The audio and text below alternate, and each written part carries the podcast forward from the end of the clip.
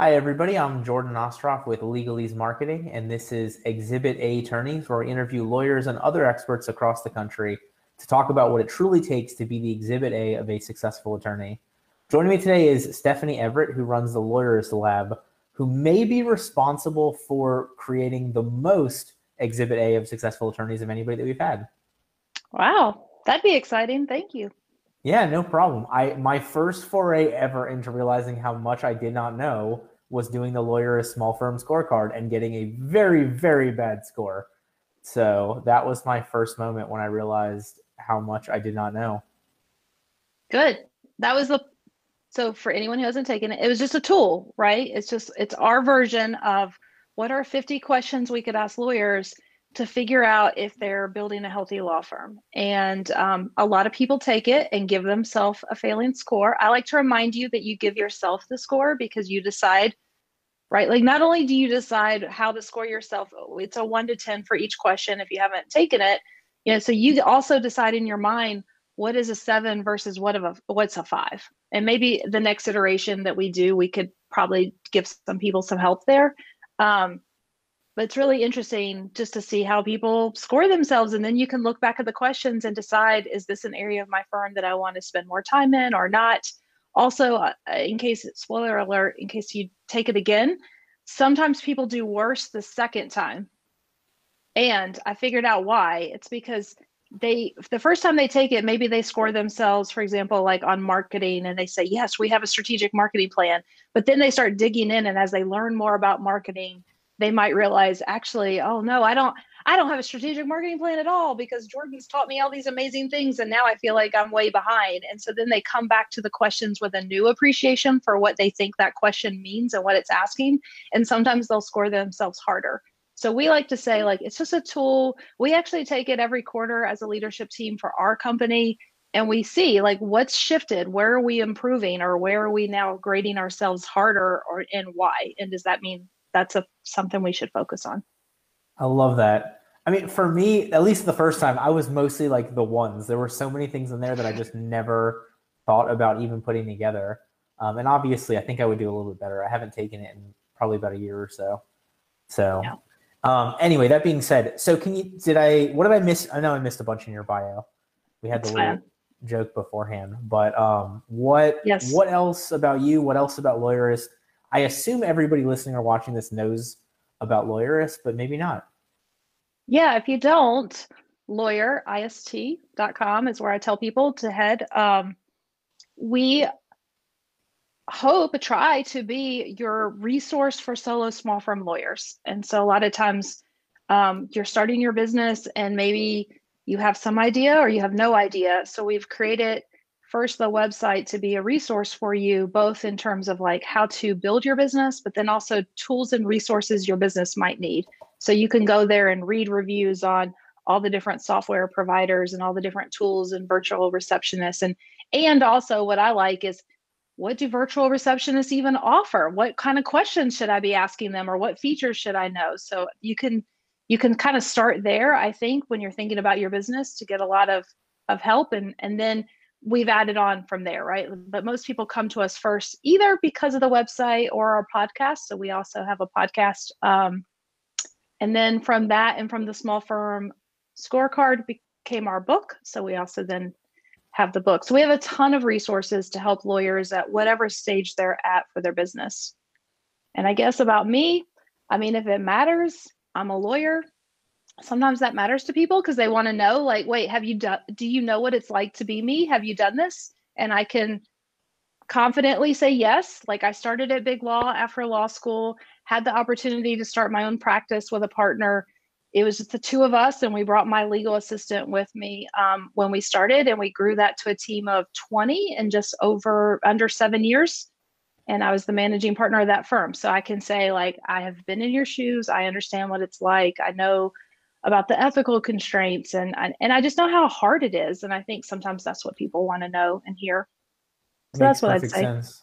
Yeah. Yeah, I love it. I love it cuz the your website is like there's that one component of almost like the consumer reports for lawyers, but then obviously you guys just have a ton of great other resources, access to resources, good advice, tips, tricks. So it's a very wonderful place for people to start their journey in growing a firm. I'm not sure if you froze. Uh oh. Am I back? Oh, uh, your image is frozen, at least on my end. I'm not sure what it looks like on Breezy's end. Yeah. All right. Oh. Well, at least we have audio. We'll keep going. So it'll be a Okay. podcast too. So it'll be fine. The- Um. All am- right. So The real question is, am I frozen with a silly face? Because usually on my team I am. So that's really annoying. uh, it was a little. It was a little bit of a smirk, but it had that like positive and negative smirkness to it. It wasn't solely negative. So you're unfrozen now. Um, so before we get into ways to run a healthier firm and build build and run a healthier firm, I want to talk about our last episode that aired on last Thursday, uh, April Fools. Although there are no jokes in the show other than my beard. That was with Morris Lilienthal, who talked to us about the six social media mistakes to make sure that you avoid to grow your firm. So, but enough about that. Stephanie, let's let's dive into that brain of yours. When I think the first place to start is when we talk about building or running a healthier firm. What does healthier mean? Yeah, I love that question because we use the term very intentionally with our business. Um, I mean, for sure, where most people go is profits, right? And of course, we want you to have healthy profits. You're in business to make money, and let's just all acknowledge that and let's make sure we're building a business that's going to be profitable. But I think it also goes beyond that. It means healthy teams, right? Like, are we staffing it and managing our teams in a healthy way? Healthy systems um, to deliver amazing client services, and ideally, healthy clients. Like, we should be getting the right types of clients in for our business and saying no to clients that maybe aren't a good fit. If we do all of that right, then it should lead to healthy owners, which is actually, I ended there, but that's always where we start when I'm working with new lawyers. Because the first thing I always want to know is, like, why did you open this business in the first place? And what do you want your life to look like?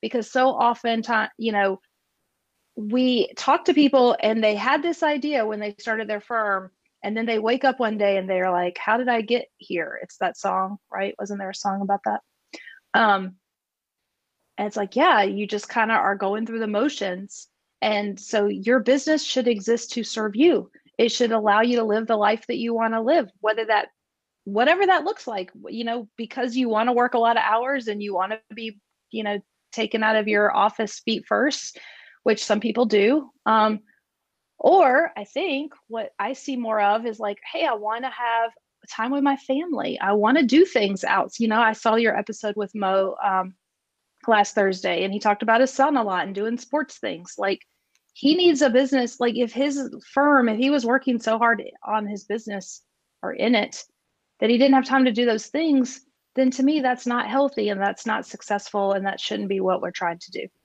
So, Yeah, makes perfect sense. And I always and I found and I don't know if this is like a chicken and the egg thing or whatnot, but I've always found that sort of the better that I was doing, the better the firm was doing.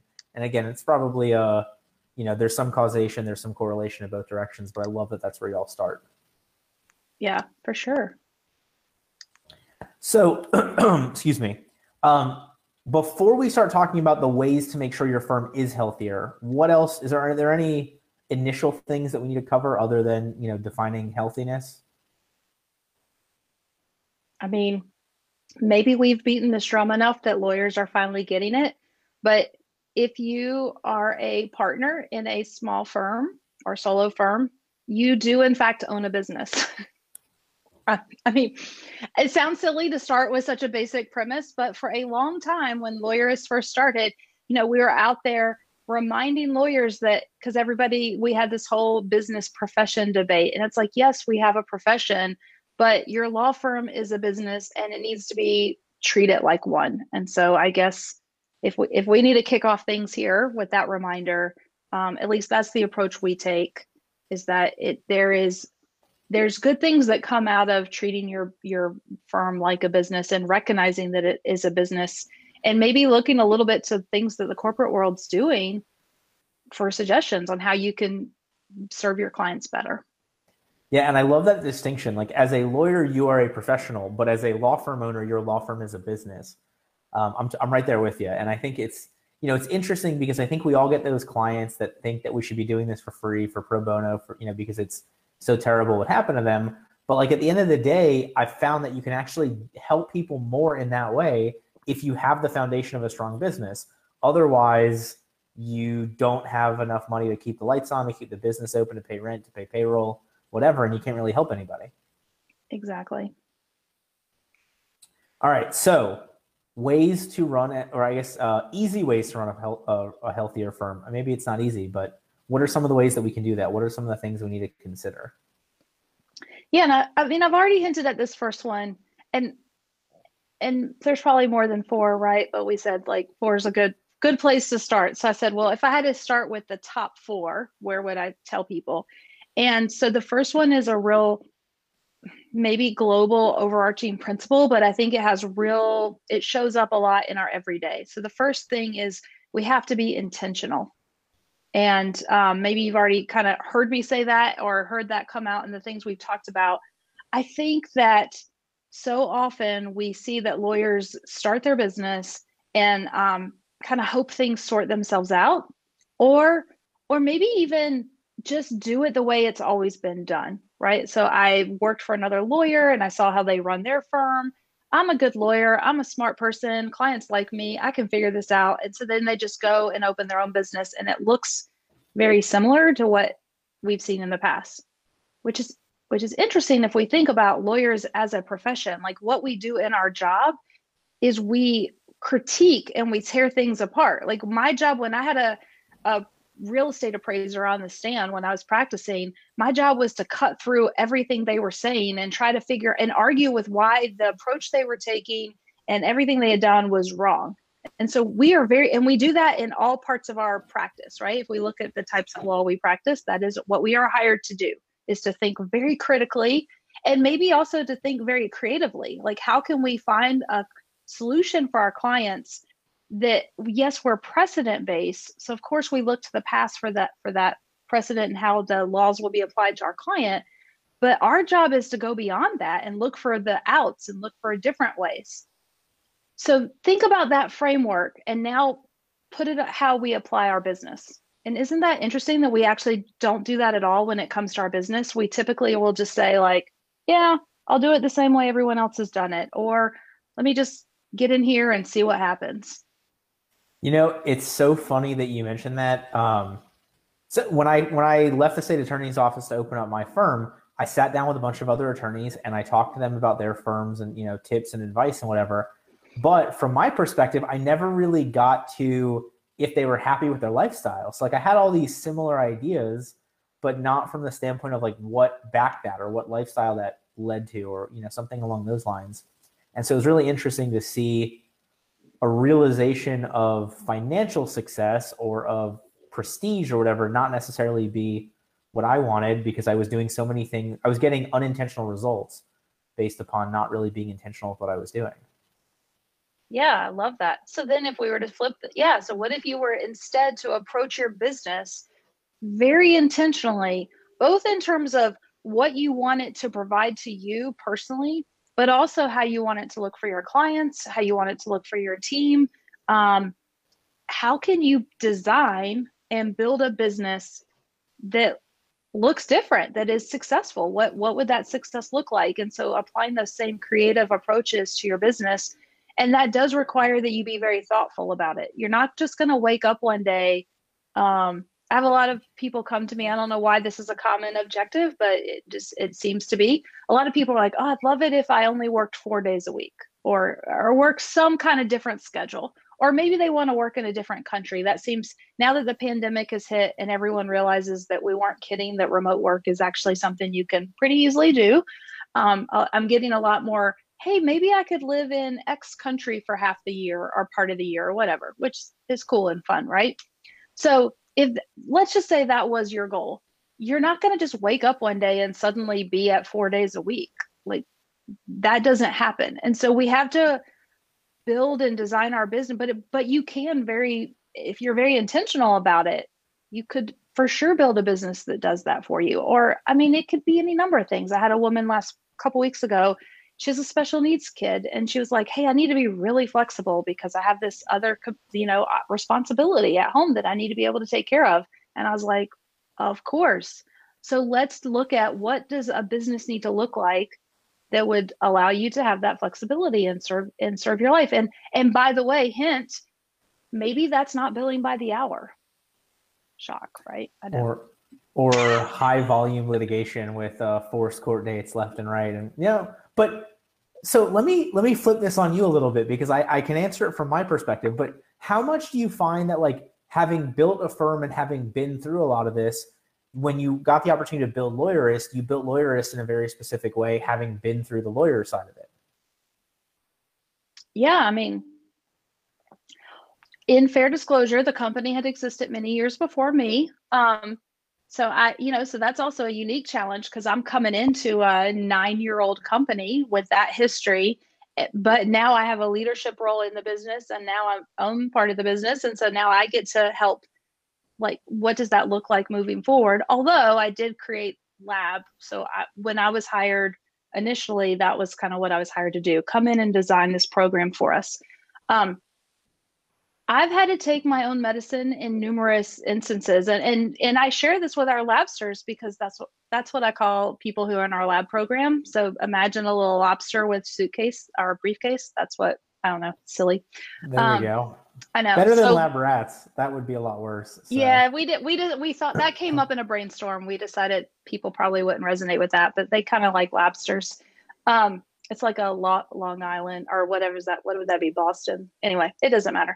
Um, so I share with them that there are times where I have to step back and evaluate for myself. Like, so what are we building? So let me give a real tangible example because maybe that will help. Um, there was a time in our program where I did a lot of coaching, right? So I meet with individual lawyers, we talk through what's going on with their business, and I help them kind of create solutions based on those conversations. As the program has grown, and and that's probably very similar to what lawyers do, right? Because that's in a in a way you're not doing the coaching, but let's just you're doing you're, you're, you're the one clients, you're hearing their story, you're walking through the you know right what makes perfect sense. Yeah.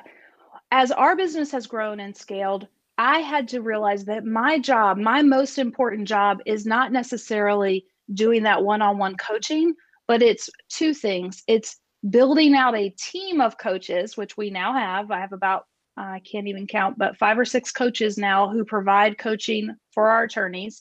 So part of my job is making sure that they're trained in our systems and that they have the resources they need so that a labster doesn't feel a difference between connecting with me or connecting with someone with our team right so so i had to shift my focus from being so focused on the end user to now building te- a team and systems to make sure that we could serve even more people. And like the scorecard is a good example. I'm also now focused on building out tools and resources that lawyers can use that maybe don't require interacting with a person at all that you could take the scorecard and get your results and in the next iteration get your results and get the next three steps that you need to take to improve your business right? So in the same way lawyers I, that's one of the things i have to coach coach my lawyers to do because there's this moment as your business grows that you realize i can no longer be the one to handle all of my client cases like it's just not possible if i want to keep growing and so you you have to make a shift where you now focus your your focus is on building out a team and building out those systems and processes so that they can be the great deliverer of the services to your clients. So I, I don't always succeed, but I find myself in those moments, to your point, where I have to step back and be like, wait, am I being intentional? Am I building yeah. this thing that we said we were going to uh-huh. build? And, and what's the next steps I need to take to make that happen? Well, and it's always it's amazing to me because I always find, you know, as I shift towards that role as well, and, and as you've done it with Lawyerist and the labs, you find people that do the end job better. You work together to create a better system to make it smoother and, and easier for the person. You're positioned to help even more attorneys or clients or whatever it is. So it's just, I mean, it's a it's a win win win win win when you really get down to it. Right. That requires you realizing your value is not just from being the lawyer on the case, that your value really can come from driving strategy and building out something that looks different and developing a team and developing systems. And so you have to do a little mental gymnastics there because I think for so long we're conditioned to realize our self-worth based on this feedback we get from our clients and to say like well but i'm the best lawyer. You know how often do we think i'm the only one that can do this thing. I'm the only one that can write that brief. Um, yeah you know what? Maybe in your special style but there the client could be served in lots you know maybe not maybe there's other people who could do it and, do it differently do it better who knows but yeah.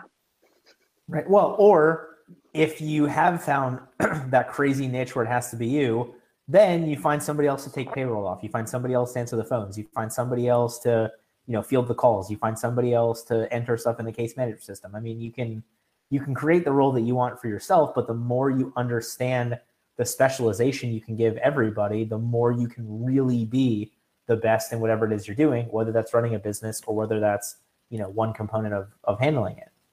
That's right. And that yeah and i think back to our original point that only comes if we're being super intentional about how we approach our business and what our role is in our business. So i, I agree and i love it.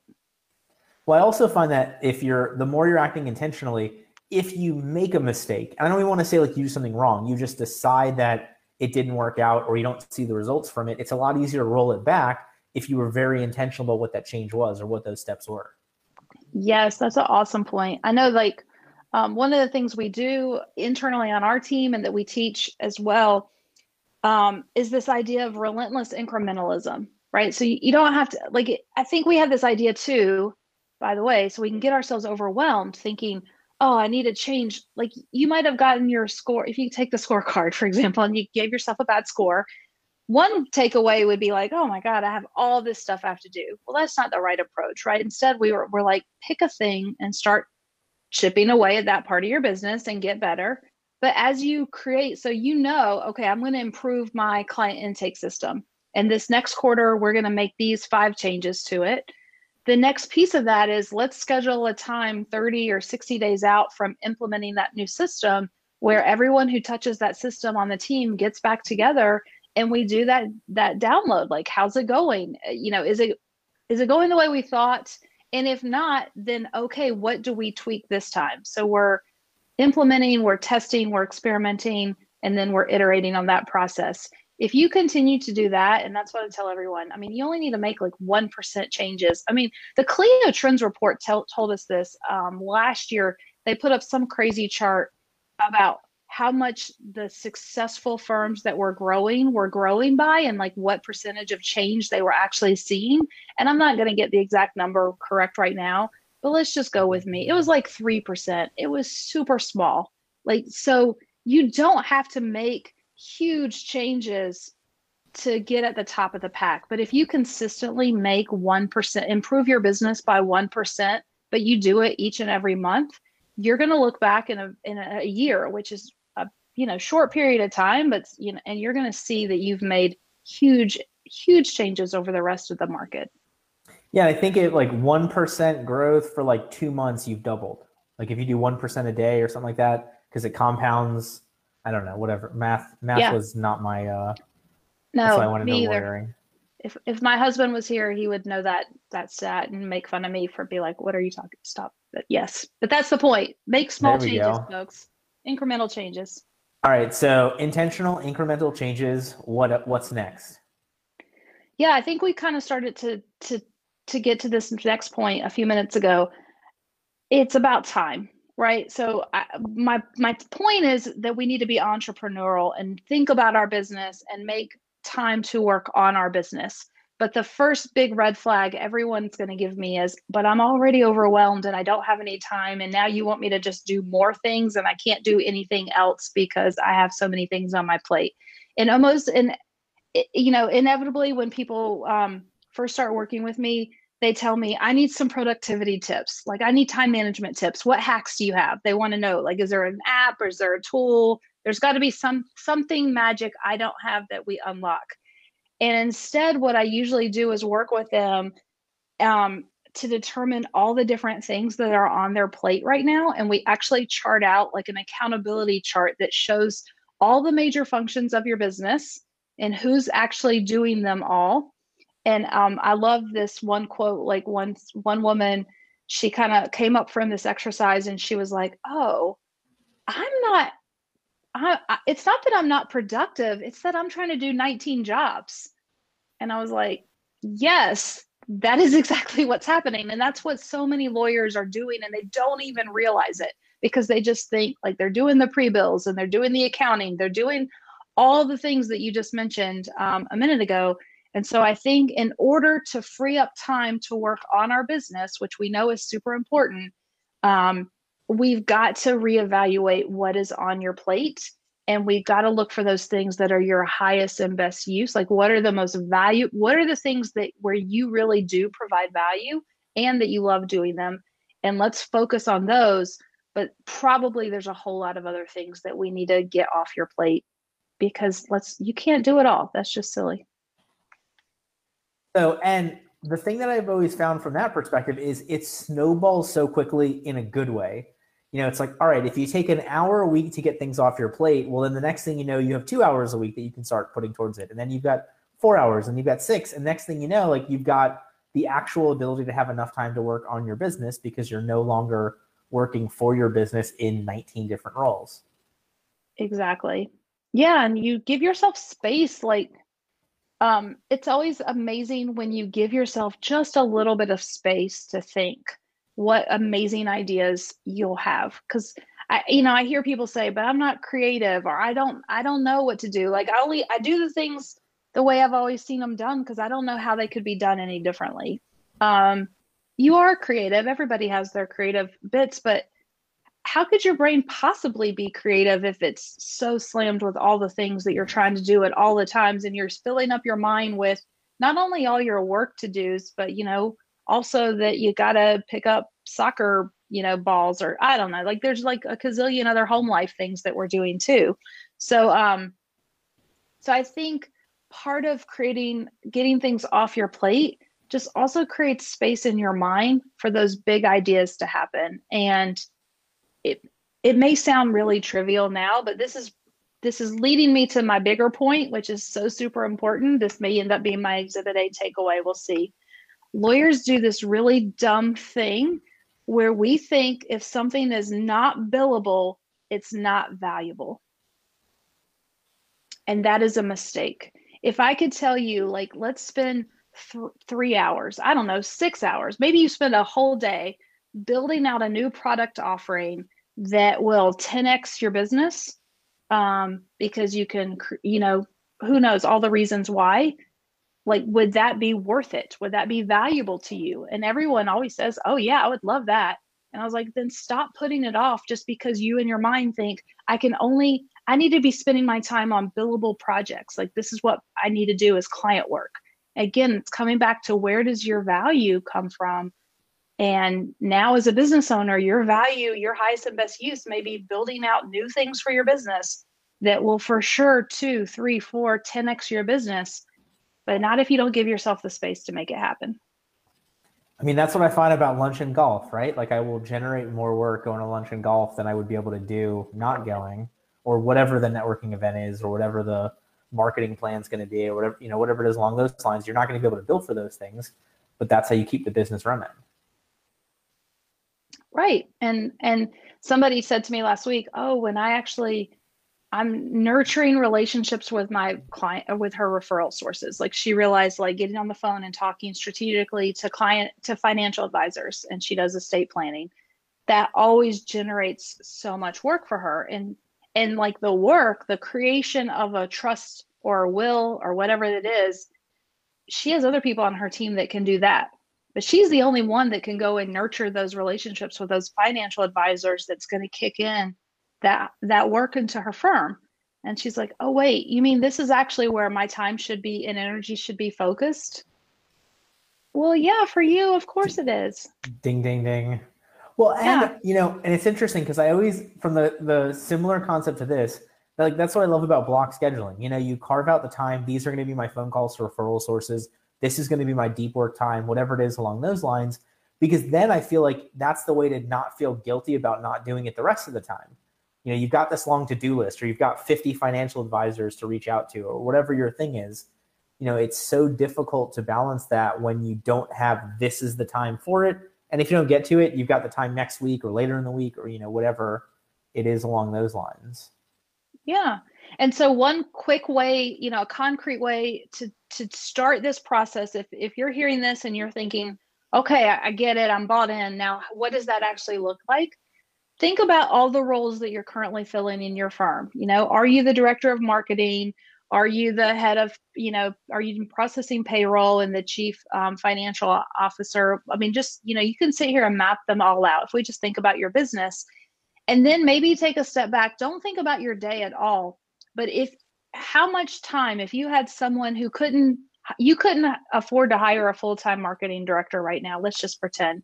How much time do you want someone to spend on the, that role for your business? Is that a 10% job? Is that a 30% job? You know, what should that look like based on where you are with your business right now?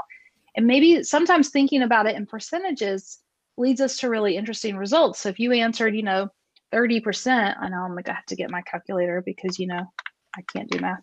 Um, that's 12 hours a week that you think in a vacuum somebody in your firm should be spending on your marketing activities. And so then the question is if that if you're the only person doing that right now, that should give you permission to now calendar out 12 hours worth of blocks to do that work or to ask yourself what's a different way I can solve for this problem because if your your if your response is but I can't do all these things then that's a different conversation we can have what can we outsource what can we do but that's what you assigned looking just in a vacuum at how important that role is for your business and how much you need for it right now and I think a lot of times we just say, I have too much on my plate, so I'm just not going to do that. Or I'm only going to give it 30 minutes a day or a week, when in reality, your business demands more. And I love the, I love putting it in those terms. I think that a lot of people would just be like a million hours, you know, a million hours are needed for all these things. But as you start getting it down into like legitimate workable numbers, I do think it's so interesting to see because that will also tell you what you internally value more as well. You know, if you're internally valuing marketing as a 20 hour a week job versus payroll as a as a 2 hour a week job, you know, you figured out where what's more important to you or at least in that moment. Yeah. Yeah, I love that. And then you can start doing fun things with it too and now you can assign a dollar value to it because you know probably what your hour is worth. I mean, you can put an assignment on it in terms of where you spend your time and you don't have to give it your billable hour rate if you're doing different works. But suddenly, if you're like, oh, so I'm actually spending 500 hours, I mean, $500 a, a week on payroll, for example, but I could outsource it for, for 60. Well, that's a good indication of maybe where you should go. Yep. I love it. I just, it's, I mean, it goes back to the intentionality, right? Like once you have it figured out in a way that makes it clear, it's easy to see where you're intentionally have your holes. What uh what's our next one or did we get through all of them? I think we had one more. I don't know. We maybe another one. So let's just go with uh I think the next one that we kind of haven't hit on too much yet is this idea of um and maybe it's twofold. It's it's client centered and it's empathetic. So um our empathy. And so I think the next level law firm brings both of those things to the table and that and again you can see our theme here it's it's you're going to have to be in, intentional to make this happen um, but we are fooling ourselves if we are just practicing the old way and not looking for opportunities to remove the friction in the way that our clients work with us and i'm sure we can all come up with lots of examples um, you know, but the, an easy one for me, my husband's business that we own, um, it does require one of those really weird specialties. So, I mean, a lot of people know I talk about this all the time. We own a craft beer distribution business. Sounds really cool. And a lot of people want to talk to me about beer more than law. I'm not a beer expert, but I, you know, I like to sample. So, um, but it, we have to we have to go to a lawyer. One of the lawyers that we have that we, you know, engage with regularly knows about all the alcohol laws and distribution laws in our state, right? So that's a very specialty thing that we can't go anywhere for. Um, and our lawyer still sends us a invoice in the mail and wants me to write a check and mail it back to him. Like it's such a dumb thing, but like it slows up our payment. Like I'm not good at that anymore. Like I'm out of the habit of writing checks and it's silly and I never have stamps. And I'm just like, really? It's 20, what is it? It's 2021 21. these days. Yeah. It's it's really after 1985. So checks are uh are yeah. on their way out, but except for old industries. Right. And so that that's such a silly example and I hope most people who are watching this have already solved that for your firm because it's a really easy one to solve. But email me an invoice with a link where I can go and I can just pay it online because that's how I interact with everything else in the world. Or, you know, another silly example, last year during the p- pandemic, we had to renew our lease and the real estate agent, and we were in the, it was right during the like severity of the lockdown. So we really were locked down. And he, he emailed me and was like, Hey, I need you to print four copies of this on legal size pieces of paper, sign it and mail it to me.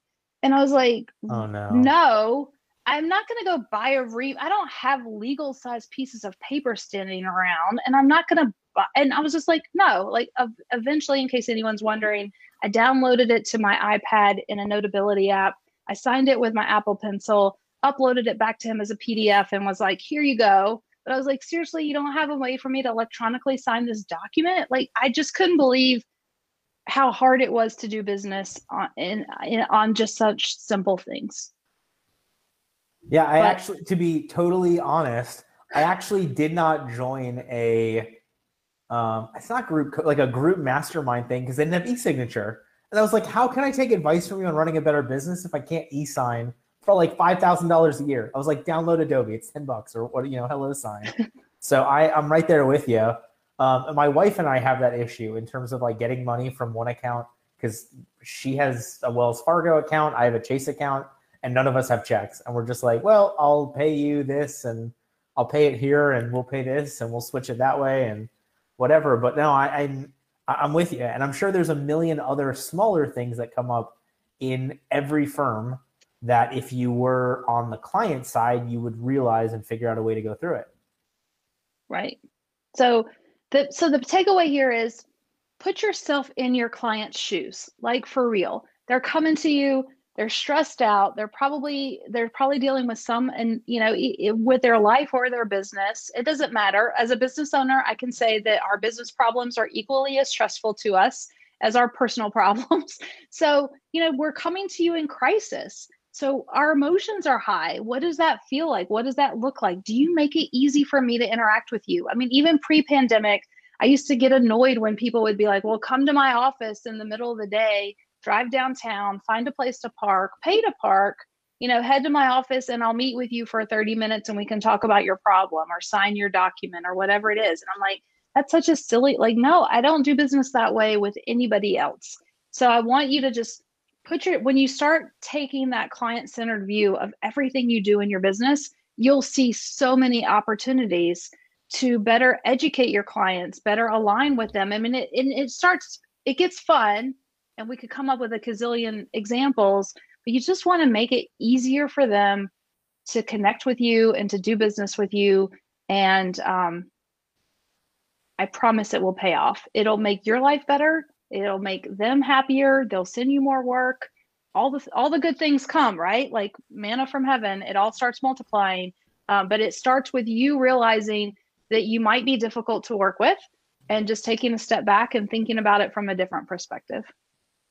Makes perfect sense. All right so as we get towards the end are there any other any other tidbits you want to make sure we cover?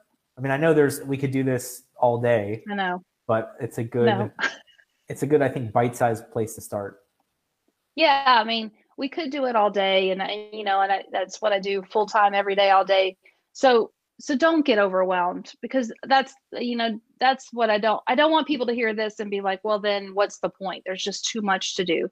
Start with one thing. Maybe it's your payment system, or maybe it's your intake system, you know, or maybe it's just what's on your plate. But if you could just take one thing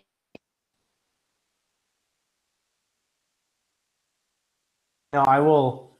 I'll echo that sentiment. The, I think the more you focus on either getting things off your plate or the more you focus on recreating a system that prevents a problem from coming back up, the better.